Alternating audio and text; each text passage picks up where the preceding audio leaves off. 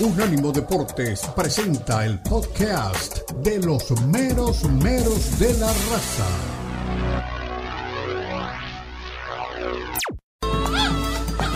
Llegan los meros meros de la raza. El poeta Leo Vega, Omar Orlando Salazar y Lalo Leal nos brindarán una perspectiva suspicaz sobre los últimos acontecimientos en la Liga MX, las principales ligas de Europa, América Latina y la MLS, porque son los meros meros de la raza en Unánimo Deportes.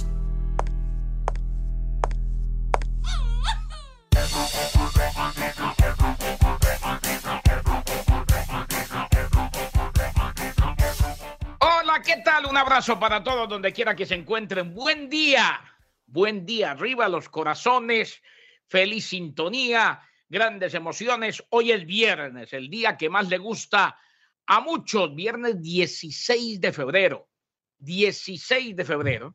Esto va rapidito y como les digo siempre, vayan juntando, si todavía no lo han hecho, para pagar la renta fin de mes. Por ahí uno se descuida. Eh, y el 15 dice, no, gastemos otro poquito, no me va a llegar plata. na, na, na". Vaya juntando para que después no tenga que pagar la multa o no ande pasando angustias. A propósito, en un momento en el cual definitivamente la renta está por los cielos casi en todos lados, sobre todo en el área de Miami, en la Florida. Un batacazo, un fracaso totote con F mayúscula. Lo lógico hoy, Omar, abriendo con esta miscelánea, mi estimado Omar Orlando Salazar, la viva voz del fútbol, era que hubiéramos dicho Monterrey y Toluca avanzaron en la Champions de la CONCACAF. Se enfrentan el sábado en la liga, panoramas diversos, en fin. Lo de Monterrey ganó, gustó, goleó, goleó en el de ida también, pintó la cara al Comunicaciones, pero anoche se dio un batacazo impresionante porque el Herediano, que sí ha tenido protagonismo en la Liga Tica, pero no es ni el Saprissa ni el Alajuelense, equipo que dirige el Piti Altamirano, viejo conocido de todos nosotros, fue y le hizo la hombrada allá en el Nemesio 10, en la altura de este estadio en territorio mexiquense, Estado de México, Toluca, más alto inclusive que el Estadio Azteca y que la altura del DF. Allá fue y en el segundo tiempo terminó eliminando al Toluca. Fracaso totota de Paiva. ¿Cómo le va, don Omar, hombre? Feliz fin de semana. ¿Qué tal, mi estimado Kenneth? Un abrazo, un saludo especial para usted, para todos los compañeros, toda la gente que nos amplifica. Pues sí, usted tiene toda la razón. Vergüenza total, absolutamente para el cuadro del Toluca, que en el primer tiempo tenía todo liquidado. Segundo tiempo, como usted bien lo apunta, como de todos ya desconocidos, eh, el equipo herediano termina igualando los cartones 4 a 4 y termina avanzando a la siguiente fase de los octavos de la Conca Champions. Una vergüenza porque se creía, se presumía que en casa iba a ser pues, mucho mejor, mucho más fácil todavía para el Toluca, después de haber conquistado lo- los tres puntos en condición de, de visita. Llega al, al Nemesio 10 y termina entonces con este bochorno, porque no se le puede de- llamar de otra manera. Pero la gente señala como máximo responsable a Thiago Volpi. Y hay que decir una cosa, yo creo que Thiago Volpi, si bien es cierto, tiene equivocaciones, ha tenido también aciertos y ha tenido tardes y noches fantásticas en las que, si no es por él, el equipo seguramente no hubiese tenido éxito en alguna u otra confrontación o en torneos. Pero resulta que ya la gente le lanza guijarros, le tira ep- eh, epítetos descalificativos y yo creo que no es justo para un arquero. Los arqueros tendrán tardes y noches buenas y malas. Eso está pues demostrado absolutamente. Y claro, el que siempre recibe o paga los platos rotos, pues es el arquero, es el último hombre y es en el que se notan muchos más los errores y sobre todo cuando hay tantos goles. Pero no es, digamos, el único o el gran responsable. Yo creo que la responsabilidad también pasa por los defensas y sus defensas no andan bien, pues eh, eso se siente, se evidencia en la portería. Pero bueno, ayer la gente parece que olvidó todo eso y a Diego Volpi le dijeron de todo. Sí, le recordaron el papá, la mamá, la tía, la prima, en fin, toda la familia. Este es el mismo Thiago Volpi que había regresado después de estar ya en el fútbol mexicano, inclusive con muy buen pasar, en el Querétaro, si mal no recuerdo, corríjame Omar. El hombre regresó a Brasil y tenía como objetivo ganarse un puesto en eh, la selección brasileña en el Mundial de Qatar. Por eso regresó a Brasil, no se le dio y ahora está de vuelta en el fútbol mexicano. Andy Rojas, Francisco Rodríguez y Joshua Canales anotaron para el. Mauricio Islas había puesto en ventaja al Toluca. O sea, todo pintaba después del primer tiempo. Expulsaron a Islas sobre el final, anotó también Jesús Angulo. Todo pintaba después del primer tiempo para que más allá de que se le estaba dificultando al Toluca, hombre, el Toluca terminara llevándose la clasificación porque había ganado en el de ida. Sin embargo, las cosas se dieron de una forma impresionante, vergonzoso. Eh, se puede hablar. Hay una cosa para acotarle. Por favor. Hay una cosa para acotarle. Con relación a los entrenadores. Resulta que el entrenador de El Herediano es Héctor el Piti Altamirano. El Piti que jugó en Santos. Que jugó en Santos, el gran zaguero. Y pocas oportunidades o ninguna, por qué no decirlo, recibió en el fútbol mexicano. Por eso tuvo que emigrar hacia otros lares. Termina siendo el técnico del equipo del Herediano. Y, eh, y por eso dice, no hay cuña que apriete más que la del mismo palo. Pues terminó apretando más y terminó ganando un técnico mexicano al servicio, al servicio de, del Herediano sobre un técnico del Toluca con técnico extranjero. Ahora, lo de Renato Paiva muy seguramente será revisado, ¿no? O sea, eh, esto no se tenía presupuestado. Eh, es un técnico de ascendencia o mejor de, nacionalidad portuguesa. Ahora en eh, el Toluca, pero inclusive ayer escuchaba a algunos colegas, me nutría de las reacciones de los medios allá en territorio mexicano y muchos decían, hombre, porque es fácil llevar el tema allá. ¿no? Muchos decían, ¿por qué nos pasa esto teniendo técnicos en México? Esto para reforzar un poco lo que usted acaba de decir. Resulta que el equipo de Paiva termina cayendo frente al equipo del Piti Altamirano que no tuvo posibilidades en México. Se puede hablar, don Omar, y ya no vamos a meter en otros temas, pero se puede hablar, y durante toda la mañana tendremos reacciones, además, en contacto con ustedes, de crecimiento en las ligas de Centroamérica, porque para mí habrán crecido, pero esta es una excepción que marca la regla. Yo creo que de crecimiento se puede hablar y de igualdad con la Liga MX solamente en la MLS, en las ligas de la región. Lo demás son batacazos. Lo de anoche fue un batacazo que nadie se imaginaba, por más que el Herediano no es el más chico de los equipos en Costa Rica. Sí, algo de tradición tiene el Herediano, eso no se puede ocultar. Pero eh, sería caer en una contradicción porque hace algunos días decíamos que si el torneo de la CONCACAF ha tenido algún tipo de relevancia últimamente, no mucho, pero digamos que está encendiendo un poquito la llama, es exactamente por la razón del enfrentamiento entre mexicanos y estadounidenses. Y que lo de afuera, como lo de Real Estelí y ahora como lo del Herediano, pues podríamos llamarlos como sorpresas o, algún tipo de partido donde realmente eh, no se puede esperar sino un calificativo de, de, sorpresa y, que nadie, absolutamente nadie, podría haber vaticinado un resultado como ese.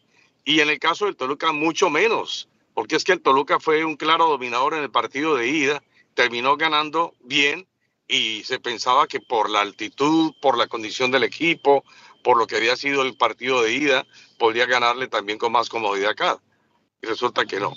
Entonces yo sí creo que estos son llamaradas de petate de estos equipos y que la lógica no se impone. La lógica aquí no se impone.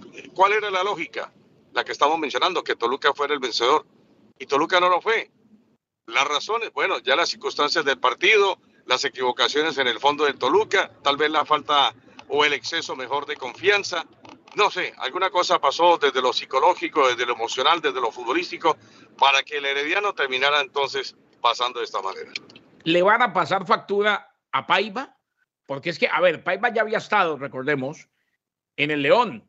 Paiva tuvo un muy buen paso por Independiente del Valle. Paiva estuvo sin trabajo desde que pasó con el Bahía, desde que lo despidió el Bahía en el mes de septiembre.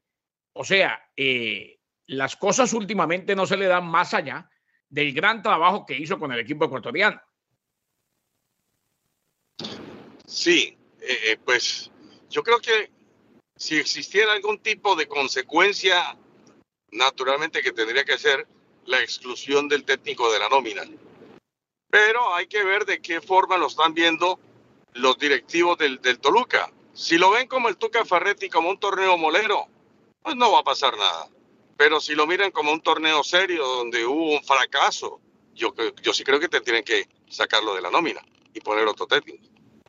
Muy seguramente le pasarán factura. Como bien decía Omar, están culpando a Tiago, están culpándose entre ellos. En fin, hubo además encontronazo de algunos de los jugadores con la afición. Fue lamentable. El Toluca en casa quedó eliminado. El Toluca en casa vio cómo lo terminó eliminando, dejándolo en el camino el Herediano y en el otro partido Monterrey le ganó 3 a 0 a Comunicaciones. Don Omar, también estaremos hablando más adelante de lo que pasó anoche el Inter de Miami, que se enfrentó a News Boys de Rosario. Empate, Messi jugó contra el equipo de sus amores y ahora sí se viene la competencia en serio. Absolutamente, ahora sí vamos a ver si este equipo va a responder a la alta inversión que se ha hecho. Hay que ser realmente eh, muy consecuente con, con, lo que ha sido el pago, eh, lo que se ha invertido por parte de los directivos del Inter, más Becan y compañía. Y, y, eso absolutamente los jugadores tienen que saberlo, yo creo que sí, y que tienen que responderle con todo a estos directivos para poder sacar adelante el equipo. ¿Y qué es responderle? Ganar títulos. Esa es únicamente ganar títulos. Ganar títulos, el objetivo. Ya vamos a hablar también de Monterrey. Ya nos meteremos en Europa el fin de semana. Hubo Europa League. Estaremos comentándoles lo que está pasando con Santiaguito Jiménez, que entró de cambio el Bebote. Lo tenemos todo, la previa del fin de semana, Liga Premier Inglesa, el eh, conjunto del Bayern Leverkusen, el equipo de Xavi Alonso, que juega mañana, que sigue invicto, que hoy es para muchos el mejor equipo de Europa. ¿Y será que Xavi Alonso es hoy el mejor técnico del mundo? Se lo vamos a contar. Buenos días. Aquí estamos junto a Jonathan Morel, Dani Forni, Tomás Colombo. El lunes vuelve el poeta Leo Vega LB que le trae regalito a todos. Él viene como el cocuyo. A cada cual le dará lo suyo. El próximo lunes lo tendremos de vuelta junto a Omar Orlando Salazar, quien les habla el Garay, somos Unánimo Deporte. Bienvenidos. Aquí estaremos hasta el mediodía del este, los meromeros de la raza. En breve continúan los meromeros de la raza en Unánimo Deportes. Búscanos en Twitter, Unánimo Deportes. Continúan los meromeros de la raza en Unánimo Deportes.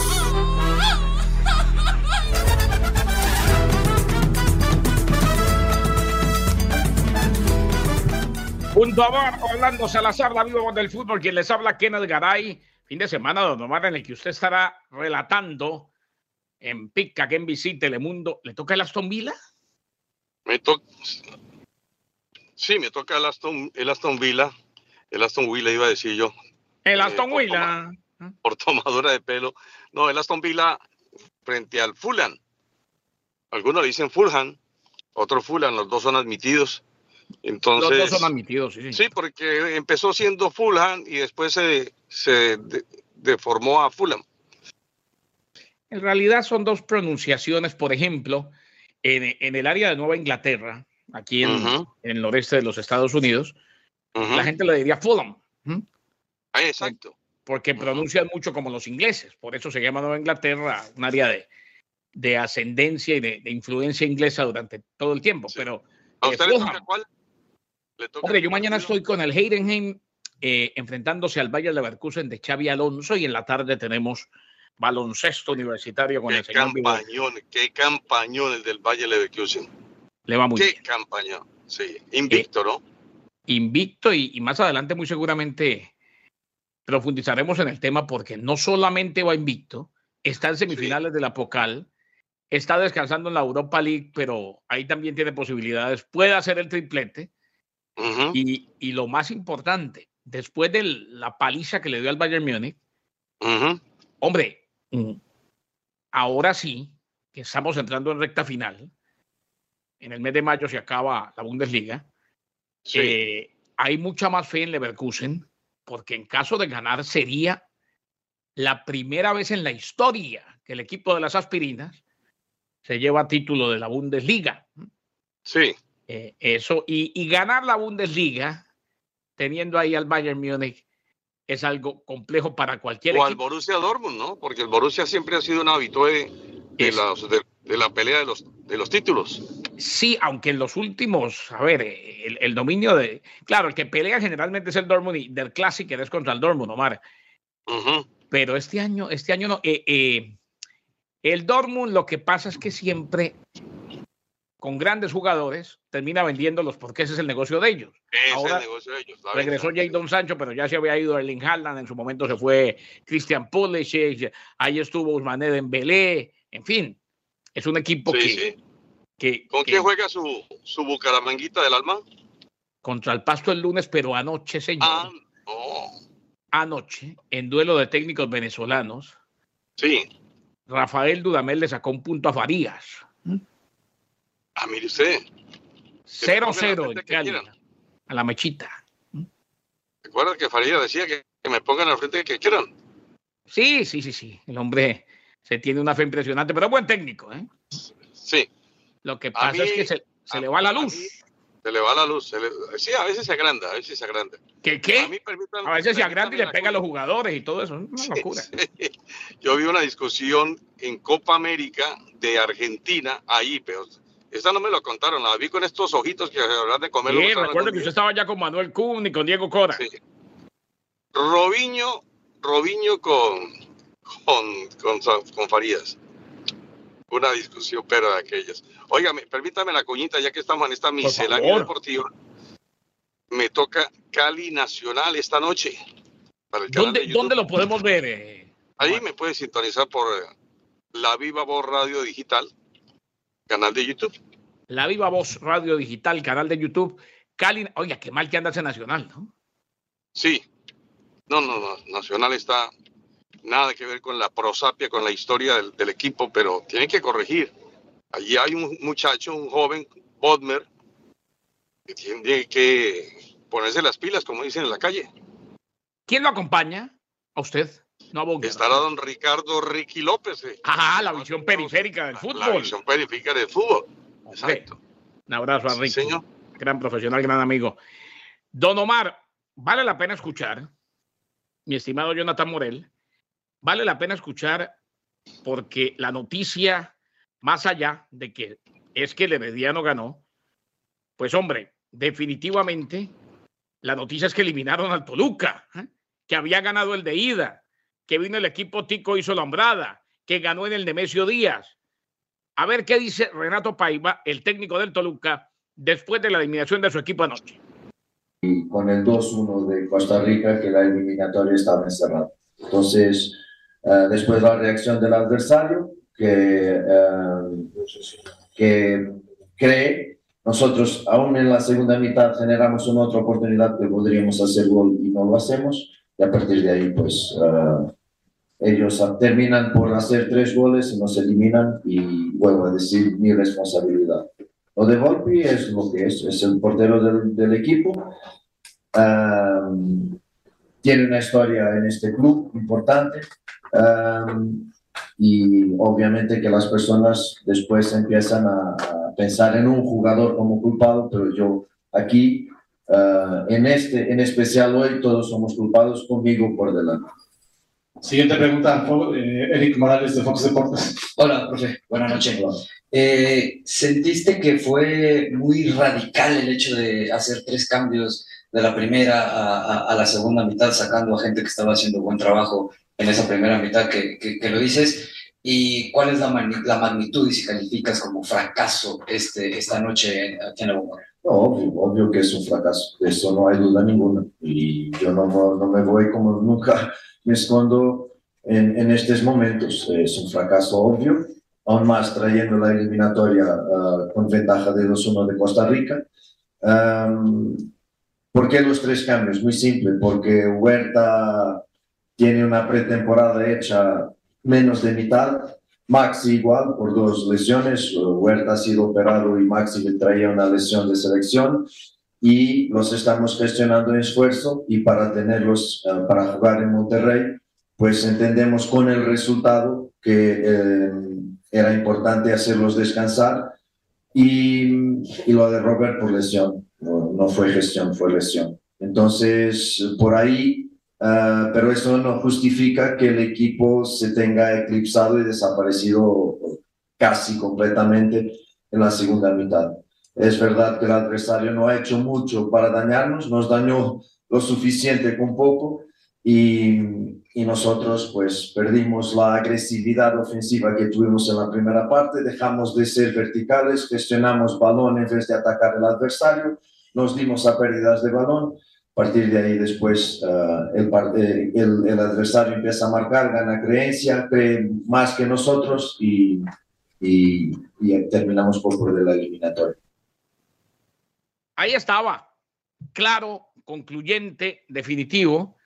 Hombre, dijo lo que, lo que tenía que decir y claro que es un fracaso y él se tiene que responsabilizar.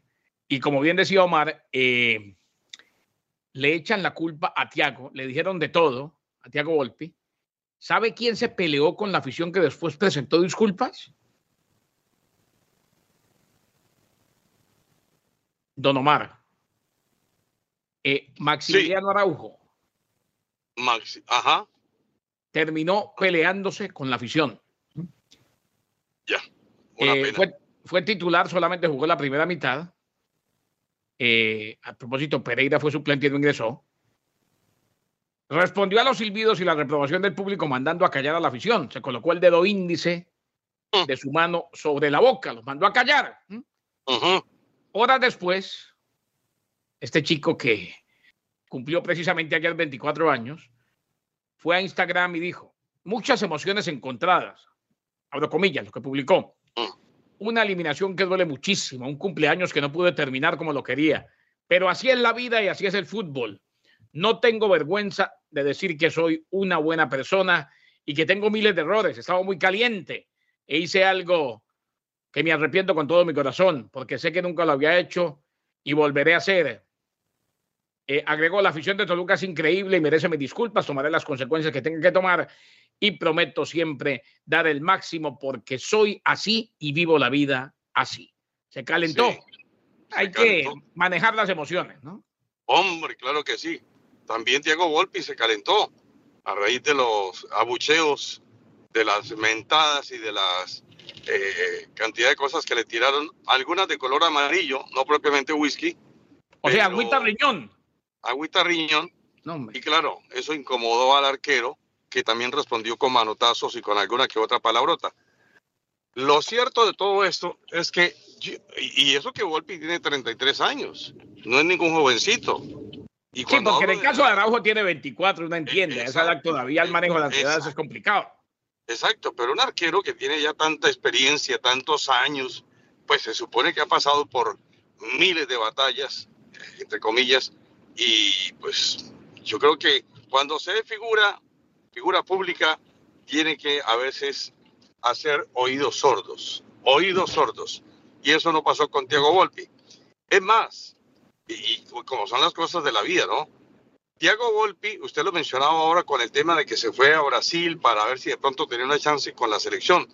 Pues viene entonces a México también para la naturalización y con la, con la idea puesta de que pronto también termina siendo llamado a la Selección Nacional de México.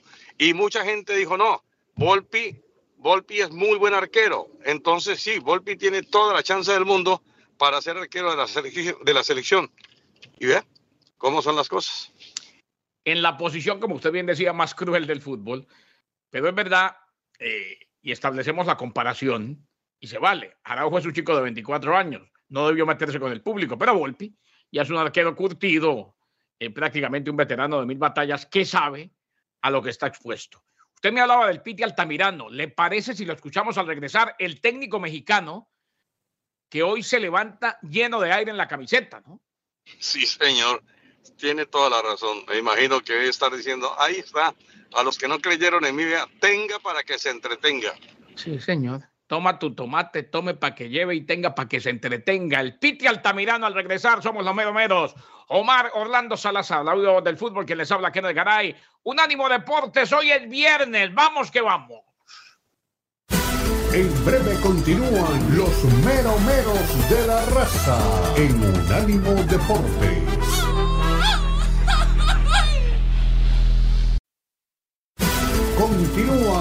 Los meromeros de la raza en Unánimo Deportes.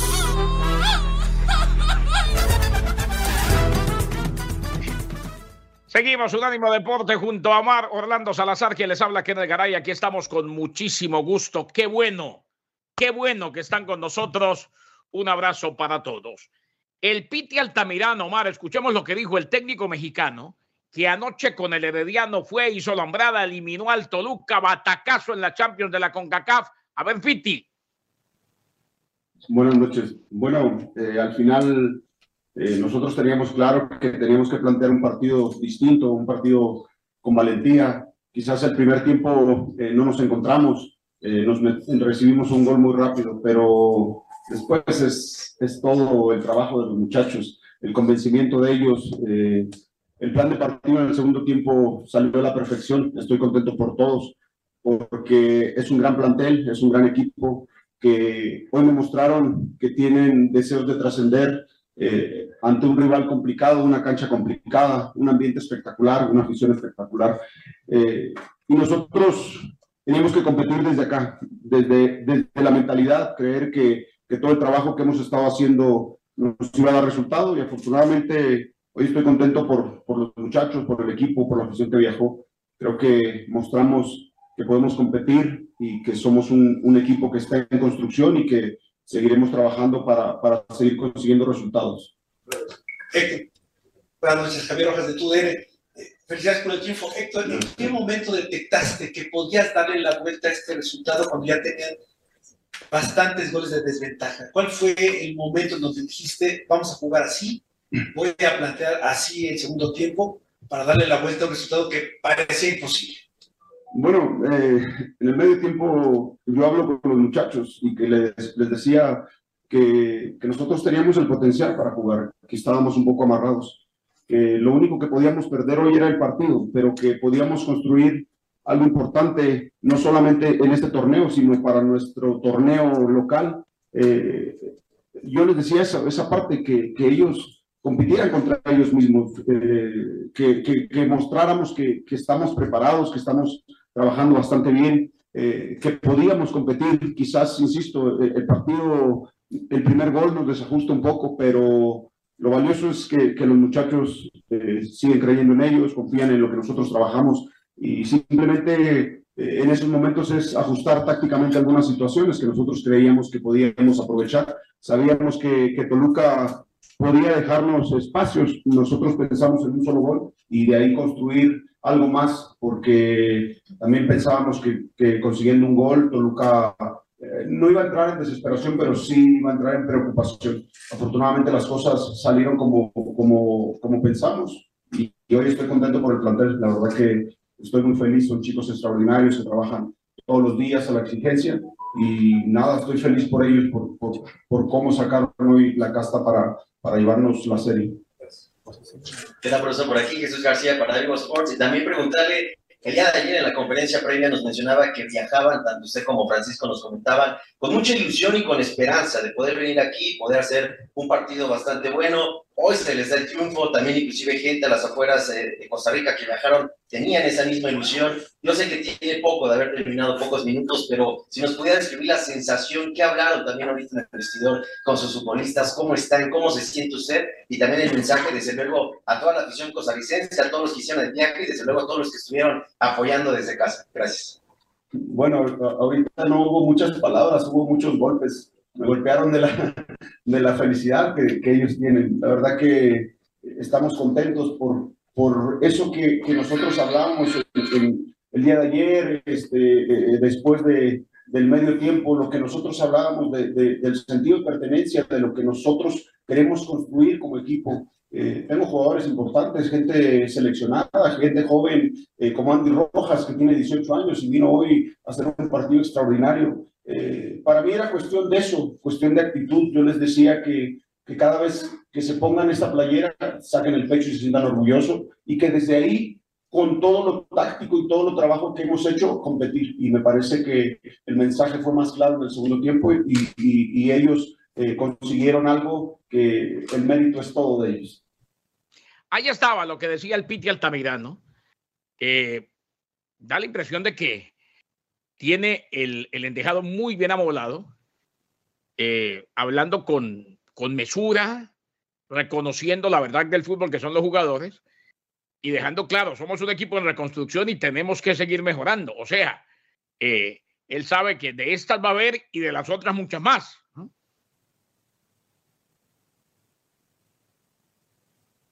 Eh, un Piti Altamirano. Sí, sí. Discúlpeme, don Kenneth. No, no. no de acuerdo. Eh, me parece que, que, termina siendo. Este equipo le dicen el huracán.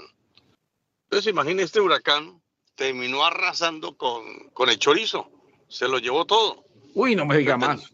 Sí, se lo llevó todo el Herediano.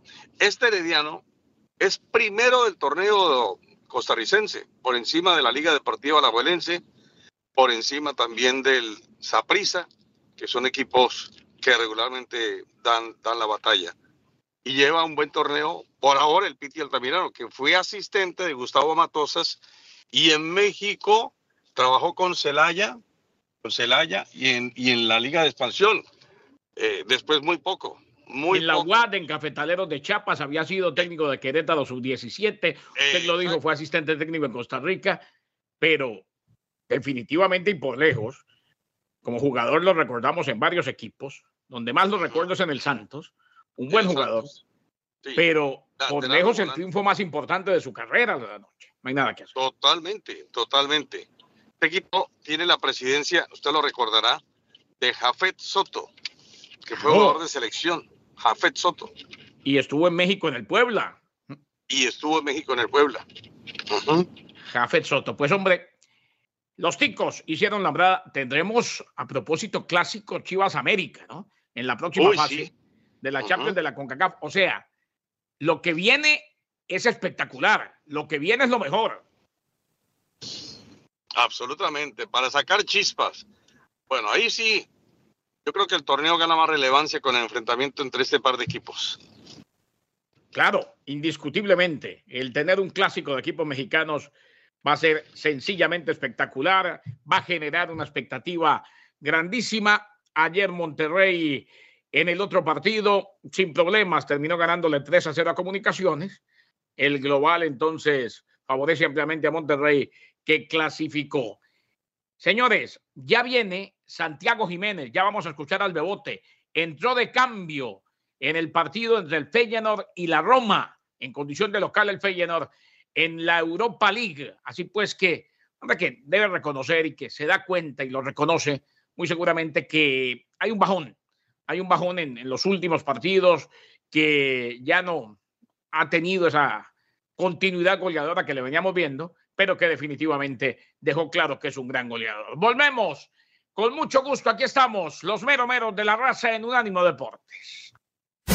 En breve continúan los meromeros de la raza en Unánimo Deportes. Continúan los meromeros de la raza en Unánimo Deportes.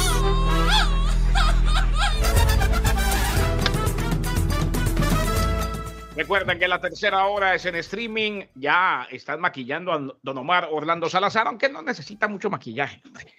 Eh, y estamos alistándonos junto a Dani Forni y Tomás Colombo. El lunes vuelve Don Leo Vega. Me contaron que llega totalmente renovado, Omar. Que, Viene bronceadito, me imagino. No, dice que le sentó muy bien, que estuvo tomando sol, que lo atendieron, que estuvo en el spa, le hicieron ah, masaje, una mascarilla de yema de huevo, quedó como nuevo. Qué cosa. No, pues ¿Usted nunca se ha hecho mascarilla de yema de huevo? No, sabe que no, no, no, no sé en qué consiste eso, ¿no? Pues, al hablar de huevo, me imagino que deben una, mascarilla. un huevo y, echárselo ahí en, la cara. No, pero no así, Omar. No. o sea, echárselo ahí en la cara, no. Hacen, estoy siendo como muy, muy, muy rudo. ¿qué? Sí, no, no, no. Usted está como mi abuela. Échale el huevo en la cara. No, no, no. Sacan la yema del huevo, hacen una especie de, de mascarilla delicada, se la van aplicando a uno y eso hidrata y superhidrata la piel. Ya. Rejuvenece. Uy. Sí, consejos de Teresita cuando estábamos ahí con Teresita. Ella también le decía que se hiciera mascarilla llama de huevo. No te seques la cara, deja que el agua te absorba los poros, niño, decía Teresita. Oye, pero sabe que, eso es verdad. Lo que pasa es que es muy difícil no secarse porque uno parece que fue a la piscina. ¿eh? Sí. Pero, pero es verdad lo que dice, lo que decía Teresita. ¿eh? Eh, a uno ya con los años le, recomiendan que use crema para hidratarse la piel. Ah, sí, no me imagino que con el paso de los años se van haciendo más las arruguitas. Pero bueno, algún, día. Entonces uno, termina, uno termina como se acuerda cuando uno veía a la mamá echándose crema cuando niño decía, ¿por qué echan tanta crema? ¿Eh? Ajá. Uno termina igual echándose cremita en las piernas, en los brazos, en la cara. Uno a uno empató el Feyenoord con la Roma. Santiago Jiménez entró de cambio. Ha tenido un bajón. Aquí está lo que le dijo a los colegas de TUDN. Santiago Jiménez, Santi Jiménez está con nosotros después de este empate a uno frente a la Roma. Eh, Santi, lo importante fue que regresaste al campo también, ¿no? Sí, totalmente. Creo que venía con muchas dudas, eh, más en el tema mental, porque físicamente me sentía bien. Pero ayer fue apenas mi primer entrenamiento después de la pequeña lesión que tuve y estaba como un poco inseguro de, de, que no se hiciera más grande y todo, pero gracias a Dios hoy pude participar y ojalá de aquí adelante ya esté mejor.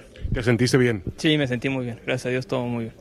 La Roma es un rival complicado. Uf, muy difícil, muy difícil. Creo que línea por línea tienen jugadores de nivel top y, hoy subimos con, contrarrestar eso y sabemos que allá va a ser un partido complicadísimo, pero también hay que jugarles al tú por tú. Yo sé que tú tenías muchas ganas de estar hoy en la cancha, ¿no es así? Sí, sí, totalmente. Creo que desde el momento que sentí la lesión fue como que a recuperar el doble justamente para, para llegar a este partido. Y pues llegué apenas, eh, pude tener pocos minutos, pero bueno, fueron importantes. Es increíble cómo la gente tiene una comunión contigo. ¿Tú, ¿Tú lo sientes así? Totalmente, desde el día uno, desde el día uno que llegué, ellos me recibieron de la mejor manera y creo que luego hemos ido construyendo una bonita historia juntos y, y bueno, parece, ahora que pasó 14 de febrero, una historia de amor. Santi, finalmente, los mal acostumbraste haciendo muchos goles por partido. Todos los centros delanteros tienen de pronto un, bache, una sequía. Eh, ¿Tú sientes que la estás afrontando en este momento? Totalmente, totalmente, sí, lo acepto. Creo que en la temporada al principio eh, creo que me sentía como nunca. Eh, empecé a hacer bastantes goles, físicamente me sentía muy bien y creo que después llegó el parón eh, de, invierno y regresé y físicamente me sentía muy bien, pero no me sentía muy cómodo con la pelota y, eso me fue afectando un poco y, yo creo que es por eso también que, los goles no han caído. Pero nada, hay que seguir trabajando, seguir intentando y liberarme un poco más, no pensar en el gol, que eso solo se da. El entrenador... Ahí estaba, en diálogo con nuestro colega, amigo, hermano David Feitelson, que estaba ya en Países Bajos en este partido entre el Feyenoord y la Roma, eh, sí, un bache, y él lo, él lo, reconoce en lo mental, físicamente ya venía bien, pero en lo mental como que todavía no le alcanza y, y muy seguramente cuando prenda la mecha goleadora, vendrán los goles, vendrán enseguidilla, porque queda claro que goles sabía hacer y los ha hecho al más alto nivel del fútbol de Países Bajos. Claro, todavía se tiene que probar en el momento en que lo decida, saliendo de la liga neerlandesa a un grande de Europa y seguir haciendo goles.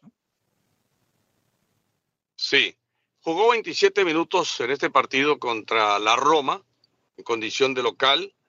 Eh, tuvo 13 remates al arco sobre el guardameta Mail Esvilar, el serbio. No consiguió gol, pero digamos que ha sido aceptado, aceptable la presentación de, de, de Santi Jiménez. Ahora, el tema mental que menciona, porque claro, cuando se viene en esa condición físico-atlética un tanto disminuida y hay algún problema de salud, naturalmente que lo que primero pasa es el tema mental, el tema de la mente. Y cuando no se está bien del techo, pues vendrán miles de cosas alrededor de ello. La timidez para, para encarar al rival, de pronto por ahí el temor de otra nueva lesión. Y creo que el jugador está en todo su derecho de la expresión de lo que tiene que ver con, con una posible reacción a, un, a, a una nueva lesión.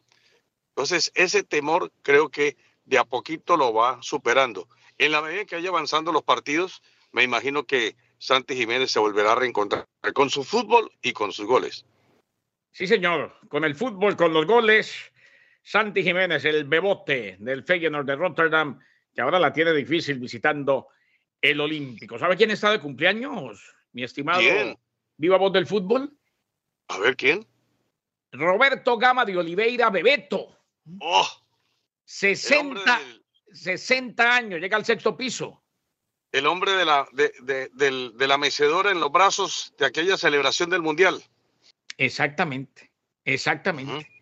El hombre que popularizó esa celebración en el Mundial del 94 aquí en los Estados Unidos, Bebeto, que inició su muy carrera profesional con Vitoria de Bahía y en el 83 estuvo en el Flamengo. En ese Flamengo de Bebeto jugaban un tal Arthur Antunes Coimbra, Cico. Era, com- era como cojo, ¿no?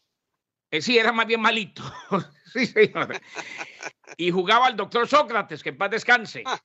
No, otro malo. No, no, no. Tremendo Cantidad troncos, por Dios. No, no, no, no. Un Bebeto que tuvo un paso breve y hasta lamentable por el fútbol mexicano. Sí, de pronto por ahí ha habido alguna figura. Sería bueno repasar qué jugadores de gran renombre llegaron a México y no pudieron eh, refrendar lo que había sido su historia. México ha habido. tuvo jugadorazo, vea, México tuvo a Bebeto en Toros Nesa. Bueno, voy a nombrar algunos, hay, hay muchos que se me van a escapar. ¿Sabe quién jugó, por ejemplo? ¿Se acuerda de Lato, el polaco? Claro, claro. Gregor Lato jugó en el Atlante.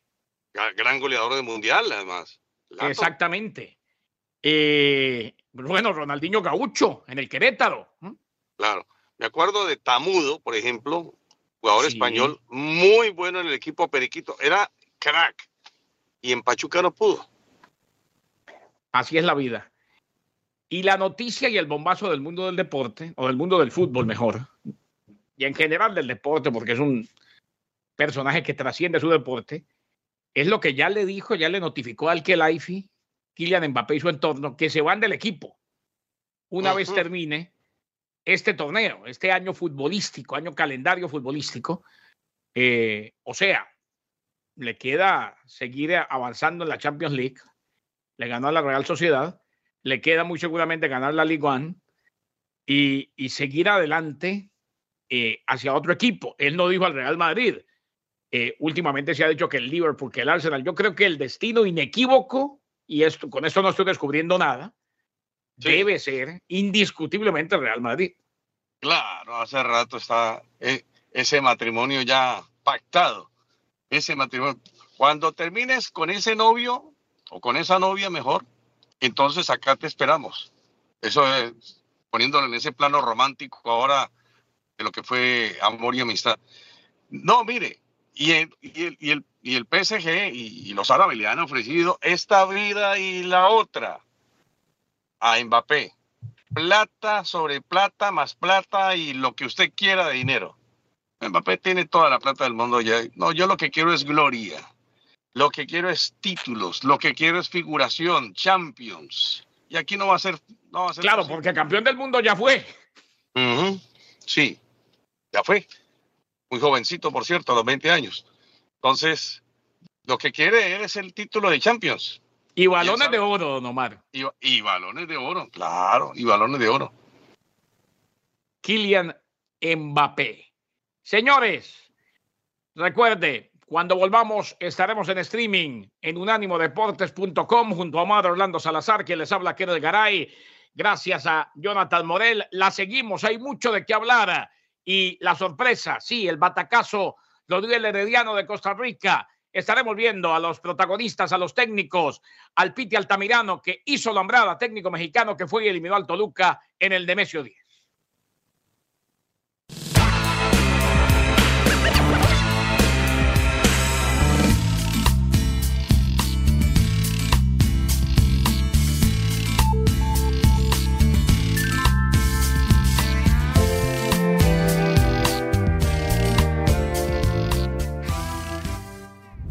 Unánimo Deportes Radio. Este fue el podcast de los meros meros de la raza, una producción de Unánimo Deportes.